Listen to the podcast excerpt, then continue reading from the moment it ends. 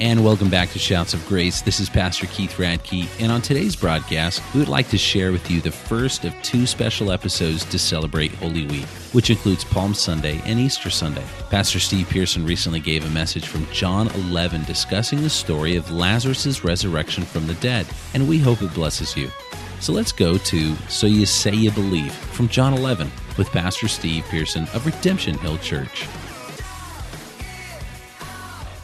Last week, Pastor Keith finished up um, talking about this confrontation that we've been looking at over the past probably two months of this um, just this turmoil that was kind of um, you know festering between the religious people and Jesus. There was this contention. There was this this, this volcano that kind of kept mounting up in these minor explosions. And, and every time we see Jesus confront these guys, Jesus was trying to tell them who he was. He was trying to make it clear. He was trying to draw them in by letting them know that the God of all creation had come, and they weren't just they weren't accepting it. No, no matter what he said, no matter what he did, you know, until he was playing with them. And then they still said, well, just be playing with us and tell us who you are. He's like, man, I already told you. I've told you and told you. You don't want to believe. And so Keith kind of wrapped up what John uh, describes in this confrontation, and he'll pick it up later um, at, the, at the, um, the first part of next year when we talk about the cross and the crucifixion. But what I want to do is he cracked the seal of John chapter 11 last week.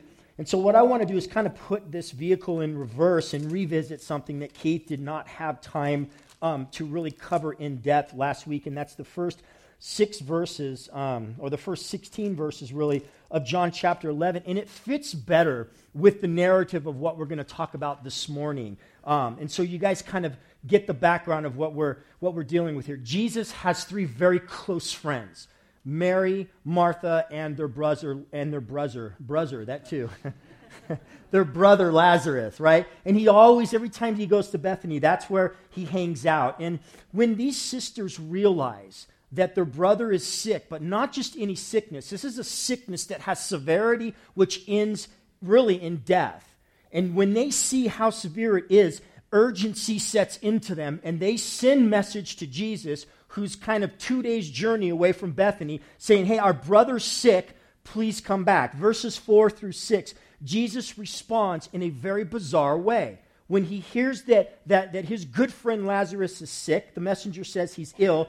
Jesus responds in verse 4, and he says, This ill illness doesn't end with the death of Lazarus, but it's actually designed to give God the glory. And then in verse 5, he says something weird. He says that it says that Jesus loved these people, and here's how he demonstrated this love in verse 6. He stayed away for two days. Now, guys, this is bizarre. If, if you get a phone call, you're on vacation, and you say, hey, your, your, your, your brother's ill to the point of death, your friends, you're, you're, what are you going to say? I'm right there.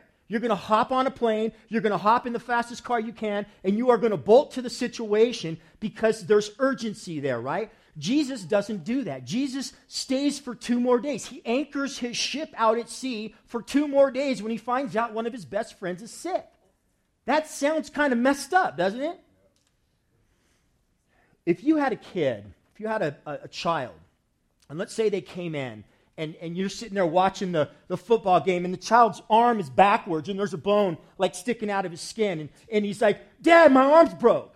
And you were to say to him wow that looks bad son. Why don't you sit over there? This game's in the first quarter. It'll be over in about three hours and i'll take you to the doctor.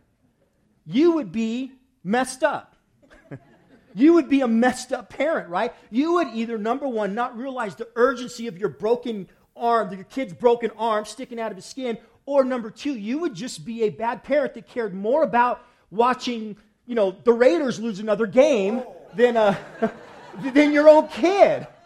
You're right there. What am I supposed to do, man?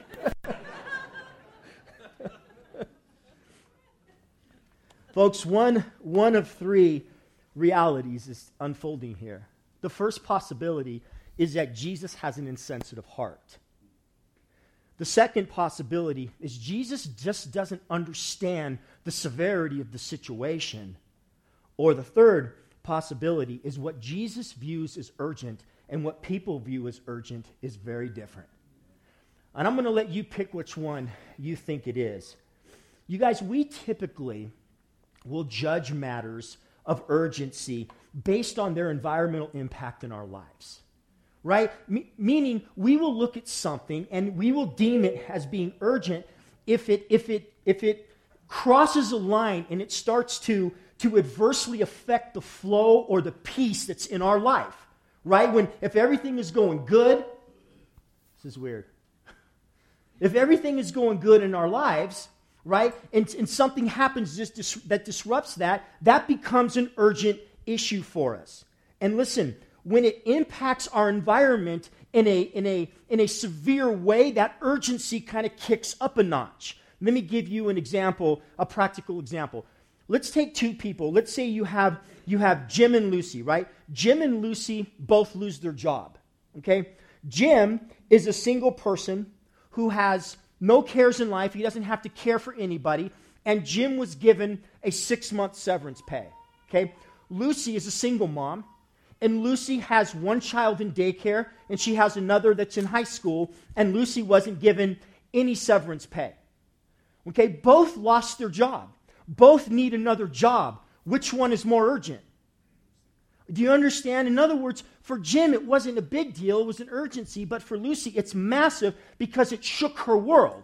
That situation rocked her world. And you guys, any situation in our lives can fall into that category, and here is the problem. You guys, we view God's delays as the enemy of urgency. Meaning this when something happens in our world, when something shakes us, when something, you know, kind of gets our attention, and we're like, God, what are we going to do? What are you going to do? Okay, that becomes an urgent issue for us. And when God doesn't respond, we view that lack of response as an enemy to the urgency. Don't you care? Don't you care what I'm going through? Don't you see what's happening? Lazarus, you guys, was ill. He was sick and it was serious and it was an urgent situation and it was more urgent to those who stood by who, who could have lo- who would have been hurt at the loss of his life his sisters so they sent urgently to jesus but listen to the author of life it wasn't that urgent he docked his ship for two more days because he holds life because he holds the situation so when they're like he's going to die you got to come jesus is like yeah we're good i got this Jesus doesn't respond to the same things that man responds to. He doesn't have that same urgency because he's outside of time and he sees everything and every day that a person has lived as if it were complete. So he stays two more days. You guys, brothers and sisters, we kick and scream at this Christian reality that God delays at our requests, that God would, would hold on when we're going through pain when God would hold on when, when we see injustice. God, don't you see this? This man beats his wife every day, threatens his kids every day. This guy steals from his employer every day. This person is abusive every day. And we look at those things as we cry out to God and God's delaying. We're like, God, what are you doing? Don't you care about this? But what makes it even more difficult is verse 15. And we're going to read this in a second. Verse 15 of John chapter 11 says that his delay was intentional. His delay was intentional, and it was for their sake, so that they would come to belief. Now, I don't understand that on the surface. I'm going to be honest with you. God purposefully allowed, Jesus said, I have purposefully allowed this into your life for your sake, for your good, to draw you to a place of deeper belief. And when this impacts your life in a, in a severe manner, though it's urgent to you, listen, my lack of response or my delay is not that I don't care. You guys, our desire for relief from a certain situation is always motivated by the uncomfortability that that situation is having on our life. That's what motivates our cry for relief. But check this out God's delay in bringing relief is motivated by his love and desire to bring you to a deeper faith and belief in him. Always. I don't understand it, but I live it, and you live it. How are you guys doing with that statement this morning when he says, For your sake? For your sake, I put you in this. You guys, I shared this, I think, a, a month ago or so. For those of you that weren't here, 1 Kings chapter 20. It's a mind blowing section of scripture. In 1 Kings chapter 20, there, there, there, there's a king of Syria who threatens Israel, and he calls out to the king of Israel, and to whose name is Ahab. He says, Ahab, I'm coming down there. And when I come down, I'm coming and I'm going to take your gold, and I'm going to take your silver, I'm going to take your wives, and I'm going to take your strongest kids. They're all mine. And then when I'm done with that, I'm going to go into your homes, and anything that I want and anything I touch, I'm taking. And Ahab basically looks at him and he says, No. And he responds, the king of Syria responds and says, Oh, good. Then let the gods do to me and more so if by tomorrow at this time there isn't so much as a handful of dust that my soldiers can pick up. You're dead. At which point Ahab writes a letter back and he says, Let not him who, t- who puts on his armor boast like the one who takes it off. Bring your bad self down here. And so what happens? the Syrian king goes down and Israel wipes them out.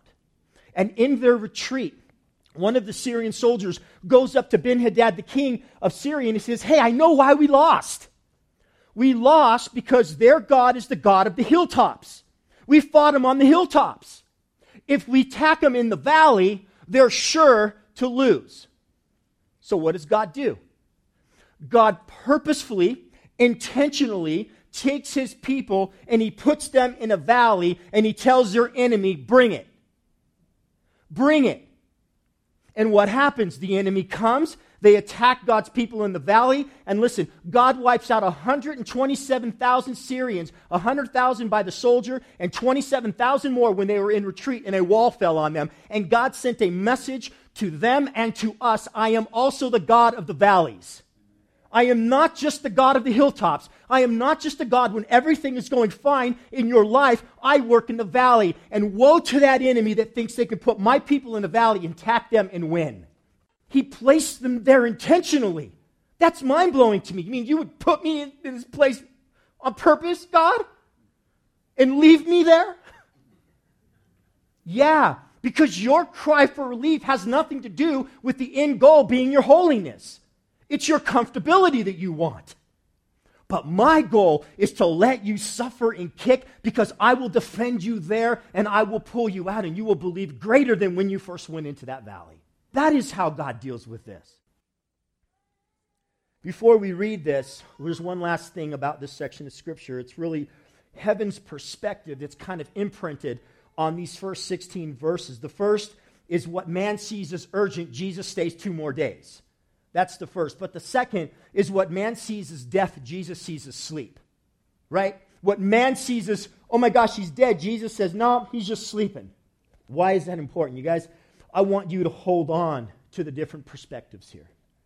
I want you to hold on to the different perspectives because at the end of these 27 verses, you guys, it, it, is, you, you are going to see a change in perspective of these two women. And next week, you are going to see an example of one of the greatest illustrations of worship anywhere in the Bible. The conclusion of today will be the change of two disciples' perspective about who Christ is and what he does. Let's, let's read John chapter 11.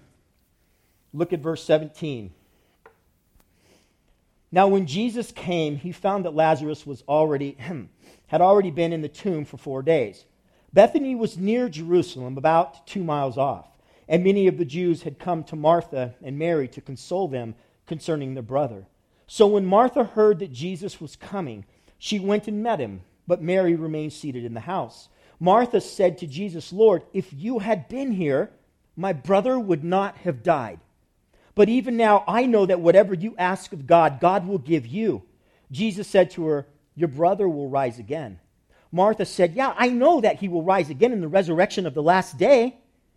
Jesus said to her, I am the resurrection and the life. Whoever believes in me, though he die, yet shall he live. and everyone who lives and believes in me shall never die. Do you believe this? She said, Yes, Lord, I believe that you are the Christ, the Son of God, who has come into the world. When she had said this, she went and she called her sister Mary, saying in private, The teacher is here and is calling for you. And when she heard it, she rose quickly and went to him. Now, Jesus had not yet come into the village, but was still in the place where Martha had met him. When the Jews saw, when the Jews who were with her in the house, consoling her, saw Mary rise quickly and go out, they followed her, supposing that she was going to the tomb to weep there. Now, when Mary came to Jesus, to where Jesus was, she saw him, she fell on his feet, and said to him, Lord, if you had been here, my brother would have not died. When Jesus saw her weeping, and the Jews who had come with her also weeping, he was deeply moved in his spirit and greatly troubled. And he said, Where have you laid him? They said to him, Lord, come and see. Jesus wept. So the Jews said, See how he loved him. But some of them said, Could not he who opened the eyes of a blind man have also kept this man from dying? Oh, hold on, brother. then Jesus, deeply moved again, came to the tomb.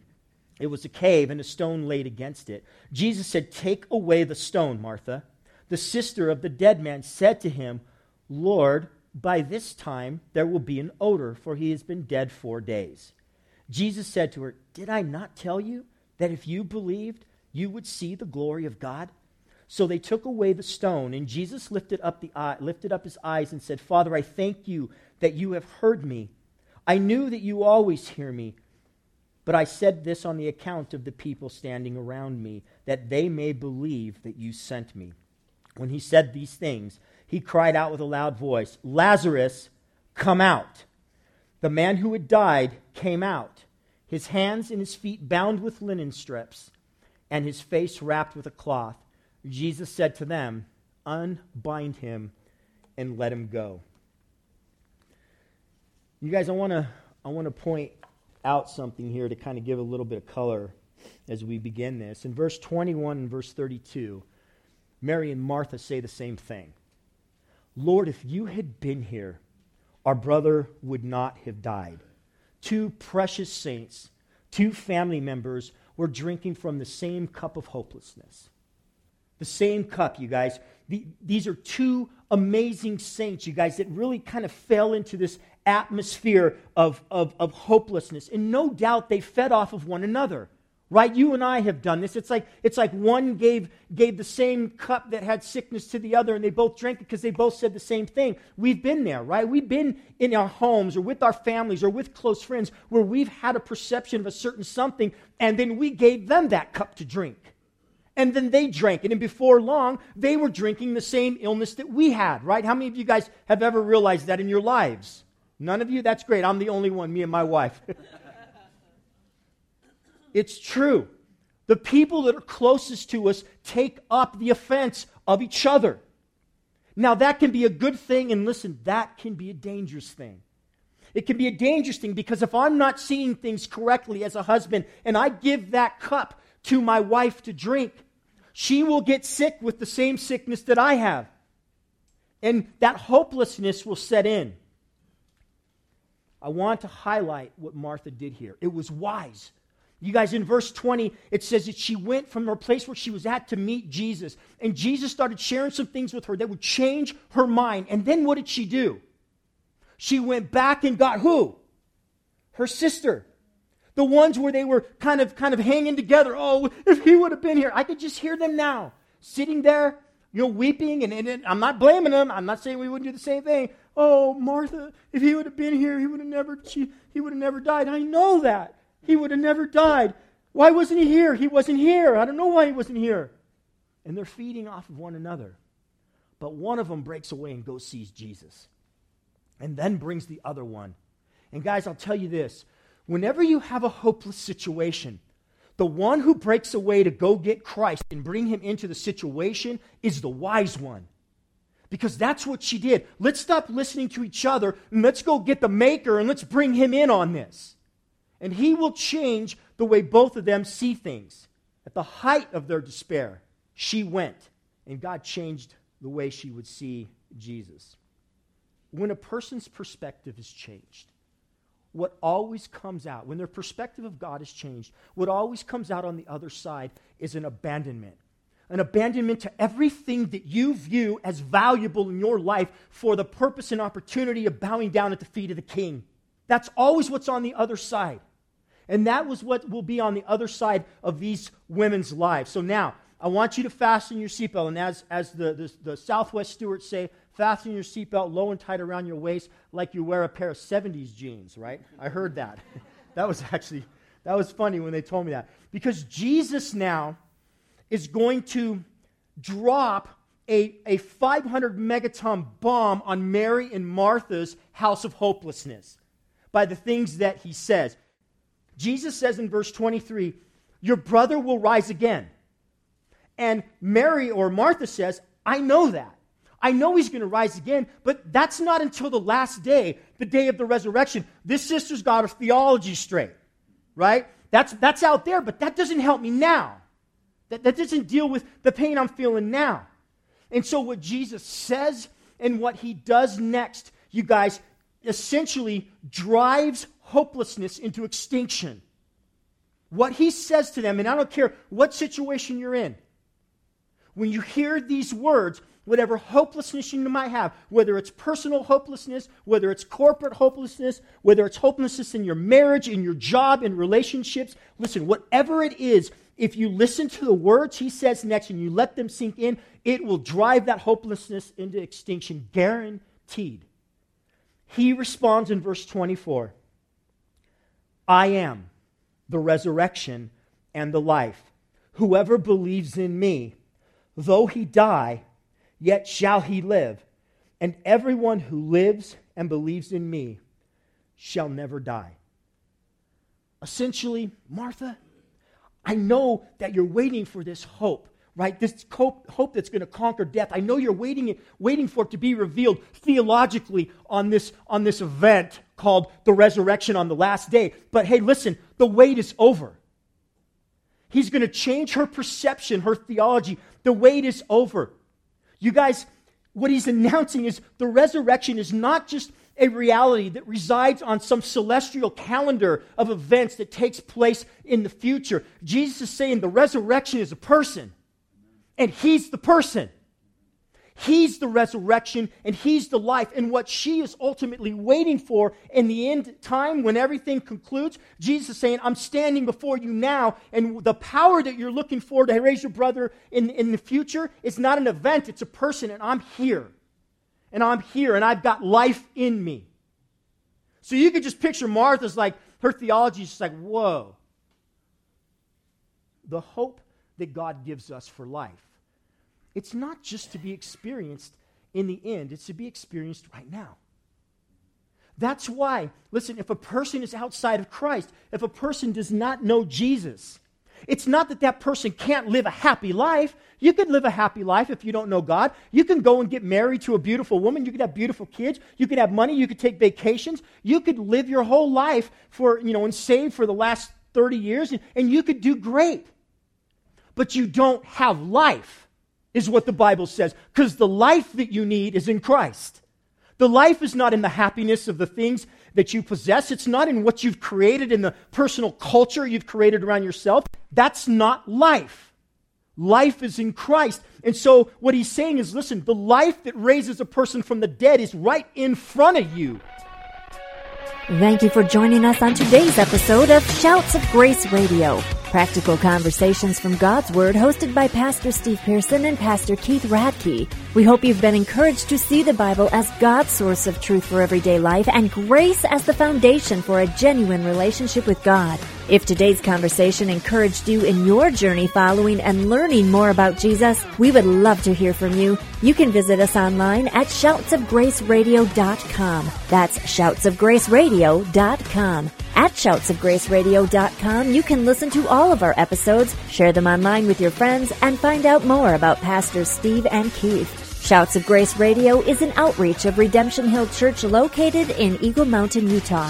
Thank you again for joining us on today's show, and from all of us at Shouts of Grace Radio, it is our prayer that you would grow in the grace and knowledge of Jesus Christ.